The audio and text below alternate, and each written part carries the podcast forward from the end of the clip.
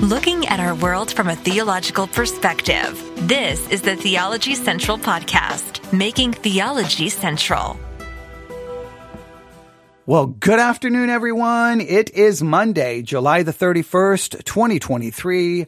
It is currently 12:13 p.m. Central Time, and I'm coming to you live from the Theology Central studio located right here in Abilene, Texas, where if I was to take any of my episodes, any episode that I've ever done, and I was to lay it next to what I considered would be a perfect episode. In other words, I would, I would have in my mind, here is the standard. Here is what perfection looks like when it comes to podcasting.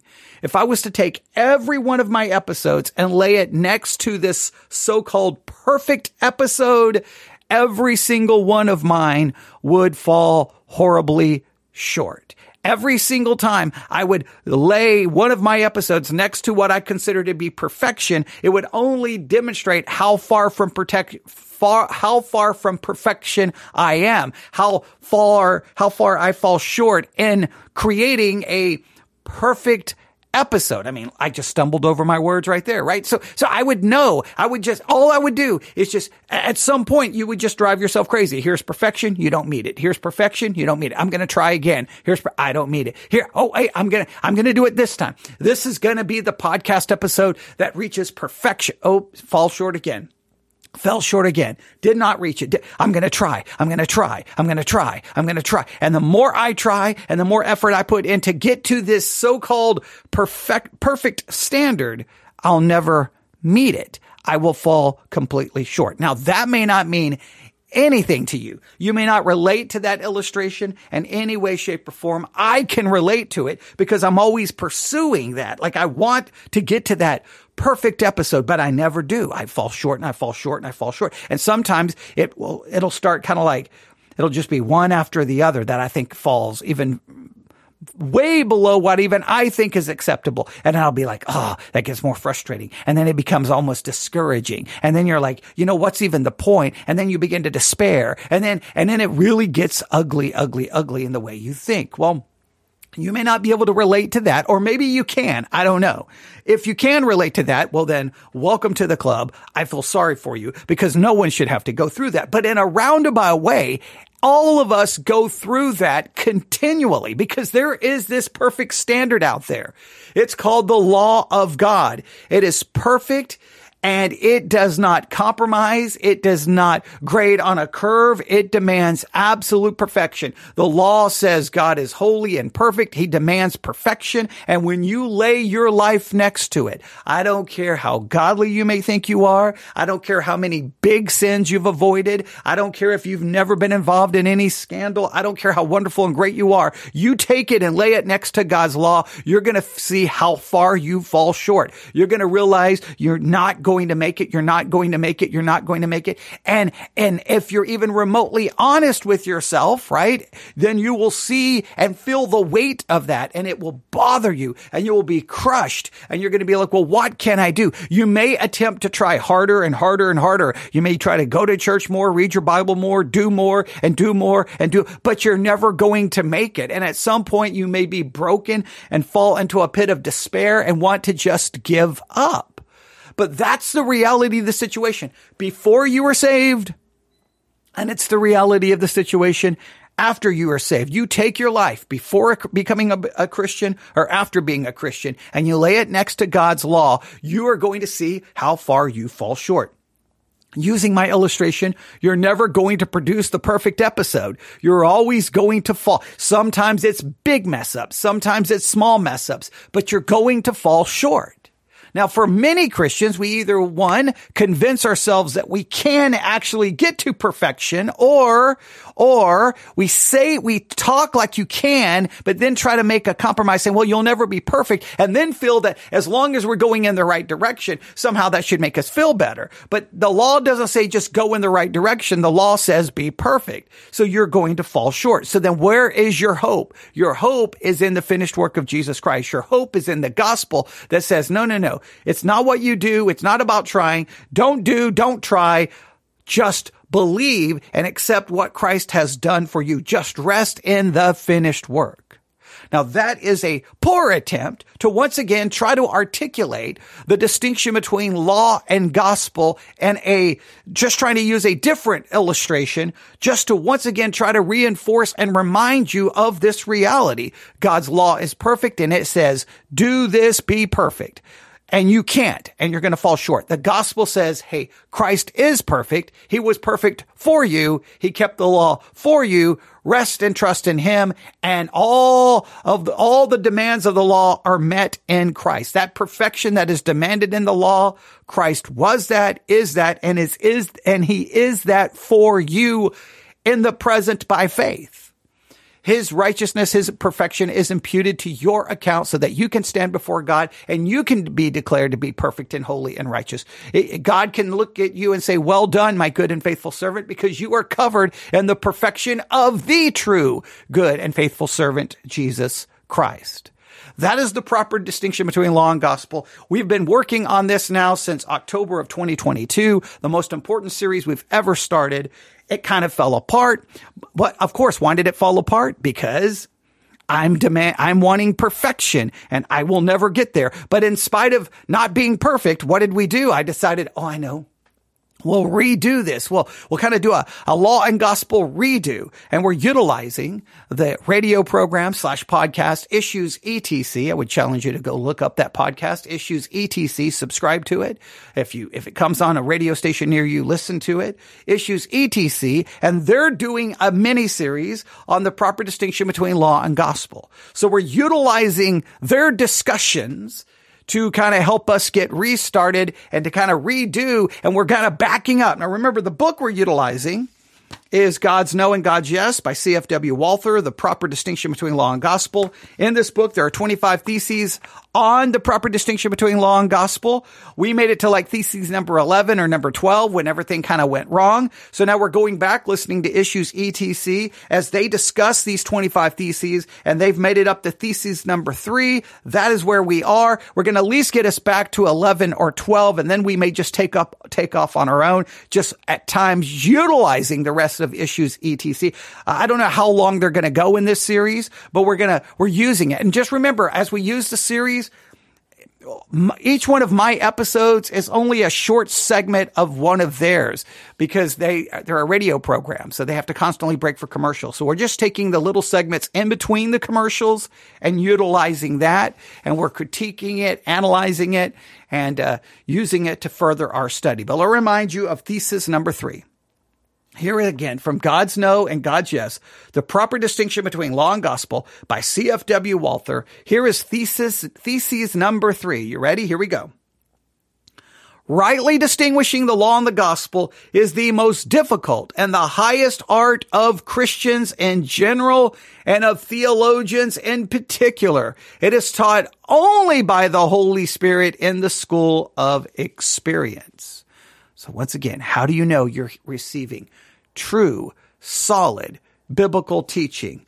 You know that if the teaching is, um, well, you, you, you know, in fact, if I go back to the second one, you know it uh, because they're properly distinguishing between properly distinguishing between law and gospel. If they're not properly distinguishing between law and gospel, you're not getting orthodox teaching. You're getting fraudulent teaching. And then you as a Christian, this is very important. Not only do you want to get the right teaching, but you have to understand to properly distinguish between law and gospel is the most difficult and the highest art of a Christian and of a theologian.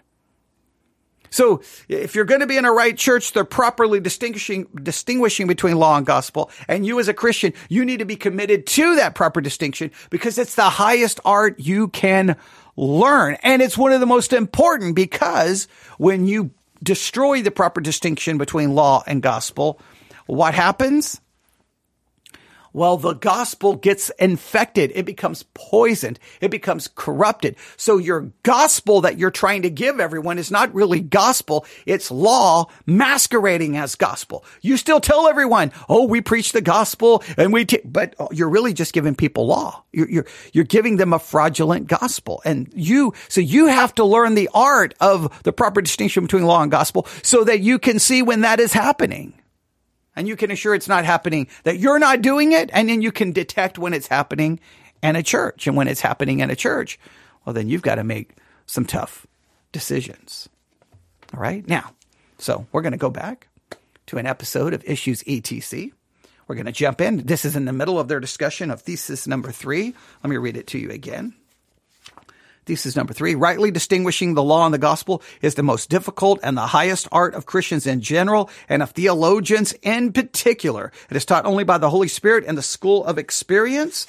I think they're going to now look at possibly, possibly 2 Timothy 2.15, possibly Luke 12, 42 through 44, possibly 2 Corinthians chapter 2, verse 16, possibly 2 Corinthians chapter 3, verses 4 through 6. That's how the book does so. We'll see what they're going to do. Remember, these segments are very, very short. So this is going to start. We're going to go through this quickly. And then, and the reason we're doing these in short segments is one, because it's easier working through their in between the commercials, but these redos are supposed to be refreshers and reminders. So we want them to be short, succinct, and beneficial. So let's see if we can accomplish one of those things right now. Here we go.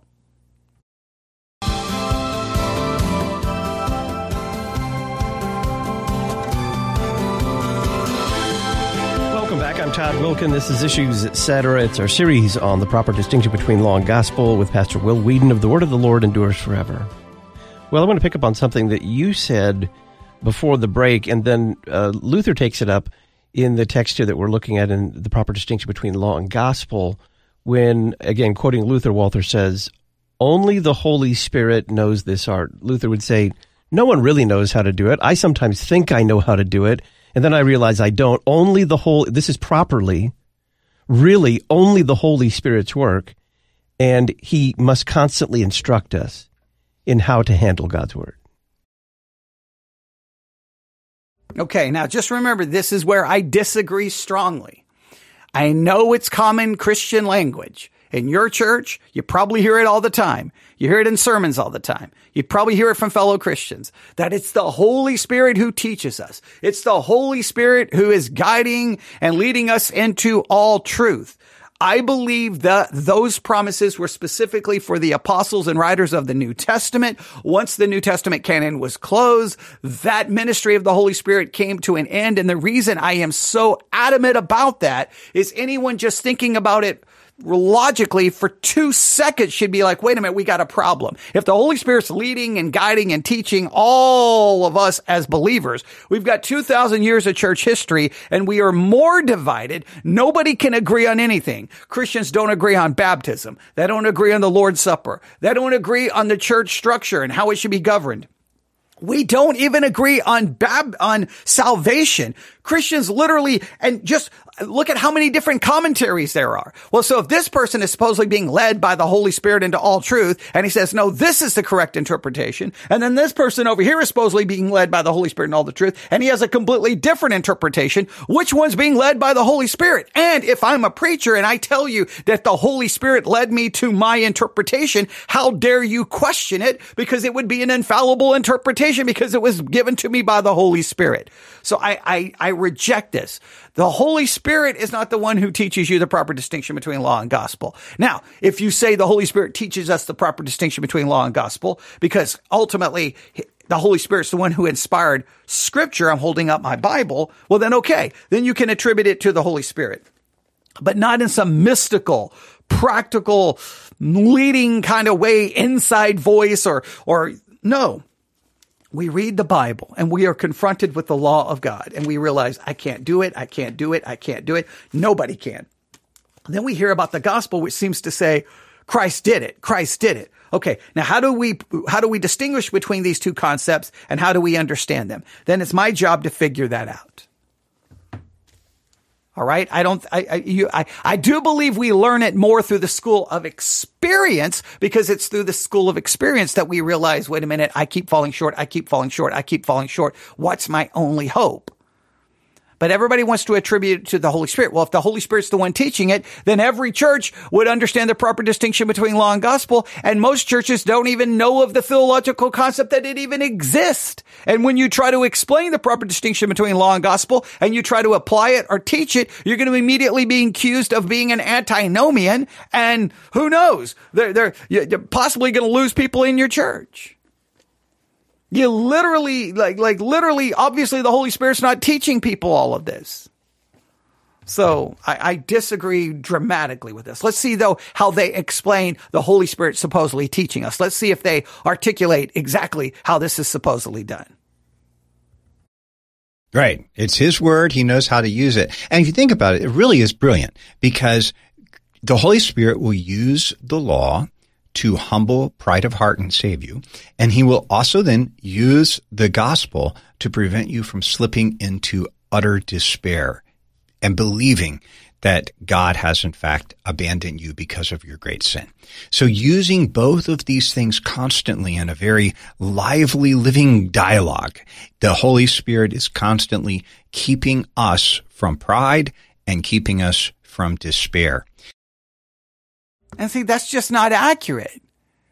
Christians are constantly filled with pride and many Christians are constantly filled with despair. So then what, did the Holy Spirit's work not work or did I somehow circumvent the work? No, he gave us the Holy Spirit inspired scripture, which when we properly understand law and properly understand gospel, then we can possibly avoid pride and despair. But even then, if we properly understand law and gospel, we still will not avoid pride. And pride, a subject keeps coming up today and yesterday.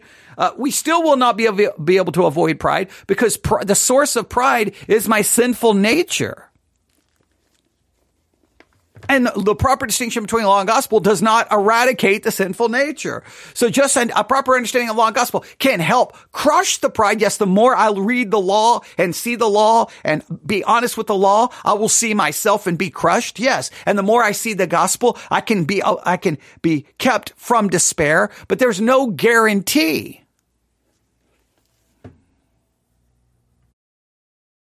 Now, Luther does write a bit about this in his commentary on Psalm 131 that Walther cites extensively. Listen to Luther on this. There are some who imagine that they understand these matters quite well, but I warn you to beware of such a presumptuous thought and to remember that you must remain pupils of the Word. Satan is such an accomplished juggler that he can easily abolish the difference and make the law force itself into the place of the gospel and vice versa. We often meet with people in their last agony who with a stricken conscience sees a few sayings which they suppose to be gospel, while in reality they are law, and thus forfeit the consolation of the gospel. For instance, the statement in Matthew 19 verse 17, if thou wilt enter into life, keep the commandments. Likewise this one, Matthew 7:21, not everyone who says to me, Lord, Lord, shall enter the kingdom of heaven. The devil approaches men who are in anguish of death and in their last hour seeks to pluck them away from the gospel. When Christians are departing into eternity, they reflect whether they are worthy. They may review a multitude of texts and hit upon one like this, if thou wilt enter into life, keep the commandments. And then their heart tells them, you are not fit. You cannot be saved. You see, they cannot distinguish between the law and the gospel. Therefore, it is good for you to be taught this art while you are young. But you must not think, I've been thoroughly grounded in this doctrine, and when I shall be in anguish of death, I shall simply cling to what I have been taught. Ah, yes, if that were within our power, but the devil will throw you into such confusion that you will not find a way of escape out of your dilemma. No one must think, oh, I'm still young. Does not God frequently snatch one away in the flower of his youth in order to impress upon others how necessary it is for everyone to consider that he too must die? By texts like those cited, the hearts of men are often led astray, so that they cannot think of anything but what they have done and should have done, likewise of what God commands and forbids. While keeping their minds on these things, they forget all about what Christ has done and what God has promised to do through Christ. Now, Todd, is it okay if we sort of and I, I don't think, I know, I know it's common Christian language always to blame Satan. Satan's going to show up. Satan's going to show up. Let's remember Satan is not omnipresent. He's not going to be showing up to every person whispering in their ear. That's just, Again, I don't know why that's such common language within the world of Christianity. Satan is not omnipresent, ladies and gentlemen. He can't show up to every person on their deathbed going, hey, hey, hey, hey, hey, hey. It doesn't work that way. It's your own mind. It's your own sinful nature. It's your bad teaching. Oh, wait, wait, wait a minute. Uh, you know, it, only those who do the will of the Father will be saved. And that Matthew 7 passage that everyone always quotes, a lot that it's quoted way uh, frequently. I used to quote it a lot in my preaching all the time. Let's see if I can find it here. Um, if I can find it here, where is it? Uh, is it Matthew 7? Is it Matthew 7? Let me look here. I think they said Matthew 7. I don't, is it Matthew 7? Uh, okay. Yeah, uh, Matthew 7, 21. Not everyone that saith unto me, Lord, Lord, shall enter into the kingdom of heaven, but he that doeth the will of my Father which is in heaven. And that's preached all the time. Hey, hey, n- not everyone who says, Lord, Lord's getting into heaven. Not, no, only those who do the will of the Father. Well, that's law. And anyone who's even remotely honest with that would be like, well, then I'm going to hell because no one does the will of the Father perfectly. So either one, you got to say, well, what is the will of the Father that's being required there? Is the will of the Father that I believe on the Son? Okay, well then I guess maybe I can work it. But the thing is, is no one's going to enter in unless they do the will of the Father. And the only way you're ever going to accomplish the will of the Father is in Christ, not in practice, because you never will accomplish the will of the Father. But these pa- pastors come along and preach that, and then they say, okay, well, I mean, it's not perfection. No, no, no. It says you have to do the will of the Father. So is the will of the Father there in order for me to be saved? Is it believing on the Son? If that's the will of the Father, then okay. I have faith in the Son and I didn't do it. God granted me that faith. It's a gift of God. All right. So then, then it's not by my works. Okay. If, if the will there is the com- total will of God, that I'll uh, obey every command, then the only way I can, the only way that's go, I'm going to get around that or not get around it. The only way I'm going to fulfill that because you're not, you're not getting around it. The only way it's going to be fulfilled, it has to be fulfilled for me. Christ fulfilled the will of the Father. He accomplished the will of the Father perfectly. Not my will, but thy will be done. He completed the will of the Father. He says it is finished. He finished everything the law required. He fulfilled everything righteousness required. He fulfilled everything the Father willed. He fulfilled it in Christ. That fulfillment of God's will is now mine. That's the only way. But ask your church what that means. What does it mean? It just, just, you should just call your pastor and just ask, Hey, pastor, I got a question. Uh, I know the Bible says that, you know, no, not everyone who says, Lord, Lord will enter into the kingdom of heaven, but only those who do the will of the Father. What will do I have to do in order to be saved? Now, if they say just simply believe on the Lord Jesus Christ and you will be saved, okay. Or if they say, well, you have to fulfill all the law and you're going to be like, but I can't do that. Exactly. You have to have Christ who fulfilled it for you. If they offer any other ex- answer other than that, that, hey, no, no, no, no, what this means is you've got to look to your life and you've got to be doing this and this and this and this. And if you're not doing this, you're not saved. First of all, that church is not a proper distinction between law and gospel. They have not learned the proper art of law and gospel, and they're actually destroying the gospel and they're giving you law. And you should be gravely concerned for your well being spiritually and everyone else's. Take a, a little bit of a hiatus here in Walther to pick up some places where this really resonates in other Christians. I was thinking particularly of the English divine John Donne. He wrote a, a hymn called A Hymn to God the Father. And it is one of my all time favorite pieces of Christian literature because it is the hymn of a man struggling with the proper distinction between law and gospel. Listen. Wilt thou forgive that sin where I begun, which is my sin, though it were done before? Wilt thou forgive that sin through which I run and do still run, though still I do deplore? When thou hast done, thou hast not done, for I have more. Wilt thou forgive that sin which I have won others to sin and made my sin their door? Wilt thou forgive that sin which I did shun a year or two, but wallowed in a score? When thou hast done, thou hast not done, for I have more. I have a sin of fear, that when I have spun my last thread, I shall perish on the shore. But swear by thyself that at my death thy sun shall shine as he shines now and heretofore. And having done that, thou hast done. I fear no more. You can hear the double entendre on his name, done. Do you have done or not? And of course, meaning, is it finished or not? It, it invites the great "It is finished" from John's uh, Gospel to to ring in too. I bring up that particular poem because I don't think Donne actually lands on solid gospel comfort. I have a friend, Pastor Kurt Reinhardt, who lives somewhere north of the tundra in Canada. Been up to his place before in the snow. And uh, he wrote just recently an absolutely stunning hymn for a friend who was struggling with the memory of past sins. They were haunting. And so this is what he wrote. What God in Christ has surely cleansed, you must no longer call unclean. Trust not in what is felt or sensed, nor what you think is clearly seen. What is in Christ is sanctified, e'en though it once was fouled by sin. You are not hateful or reviled when Christ has purged you from within. The great accuser do not heed nor pay attention to his lies. Take not his claims for your heart's creed. His fierce indictments now despise. Alike a babe or virgin youth, yourself in Christ, you must see. For it is God's eternal truth, his great baptismal, let there be. God's word alone has final say that names you his beloved child.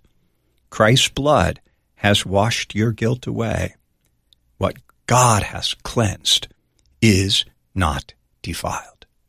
Do you hear how honestly Pastor Reinhardt does a better job in the end than Donne does of anchoring in the gospel itself, making this distinction? Sure, yes, the law shows you your sin and it will drive you to despair. But you have a word that you can set against it, and that is the word of God in his saving gospel. Pastor Will Weedon is our guest. It's our series on the proper distinction between law and gospel. We'll move on to the seventh evening lecture and human wisdom versus divine wisdom next. Some very powerful stuff there. But now, this is not a Bible study exercise, but I'm going to challenge you to do something. I really am. I want you to take Matthew 7, verse 21. Not everyone that saith unto me, Lord, Lord, shall enter into the kingdom of heaven, but he that doeth the will of my Father which is in heaven. And I want you today, I want you to email or I want you to contact your pastor and ask them, how do I understand that verse? What will do I have to do in order to be saved? It says, not everyone who says, Lord, Lord, but those who do the will of the Father. What is that will? If they say that's simply to believe in Christ and Christ alone and you are saved. If they say, no, you have to complete the perfect will of God, but Christ did it for you. So in Christ, you do fulfill it. If they don't give you one of those two answers, any other answer, they're like, well, what this means is if you'll know you're truly saved if you're doing the will. No, no, it doesn't say if you're doing doing it. You have to, you have to do it. It's not about trying to do it or, or, or no, anything else. They're giving you the law. They're giving you the law as the answer to how did, how to be saved. And at that point, you have to determine how that impacts you. You may be perfectly okay with that. You may be perfectly okay with that and you got no problem with that. That's fine. But I'm telling you, they've poisoned the gospel. That is a clear way of knowing what's going on in your church. You don't have to argue. You can just say thank you for the answer. You don't have to disagree. Not, don't, I don't even want you to do that. You can just say, okay, all right, thank you. Thank you for giving me the law. And now I'll go home and know that I'm going to hell. Okay. No, don't say it that way. But, but I, I think you should know. Then that gives you a clear distinction of what's going on. That gives you a clear idea. And then you can, you can process what to do with that. I, sadly, what I think is you're going to be told you're not going to be given an answer that's going to point you to the gospel. You're going to be pointed to your actions and law. And I'd love to get what you, let me know what you discover. You can email me, newsif at yahoo.com, newsif at yahoo.com. Would love to see what you discover and asking that question. Or if you don't want to ask a pastor, if you have social media, ask all of your Christian friends and see what they say. Or if you're part of some group chat with people from the church, just ask. Don't argue, just ask and see what they say. I guarantee you, you're going to be astounded. Law, law, law, law, law. And the gospel is going to be thrown on the trash heap. All right. Email me newsif at yahoo.com, newsif at yahoo.com. Just remember this.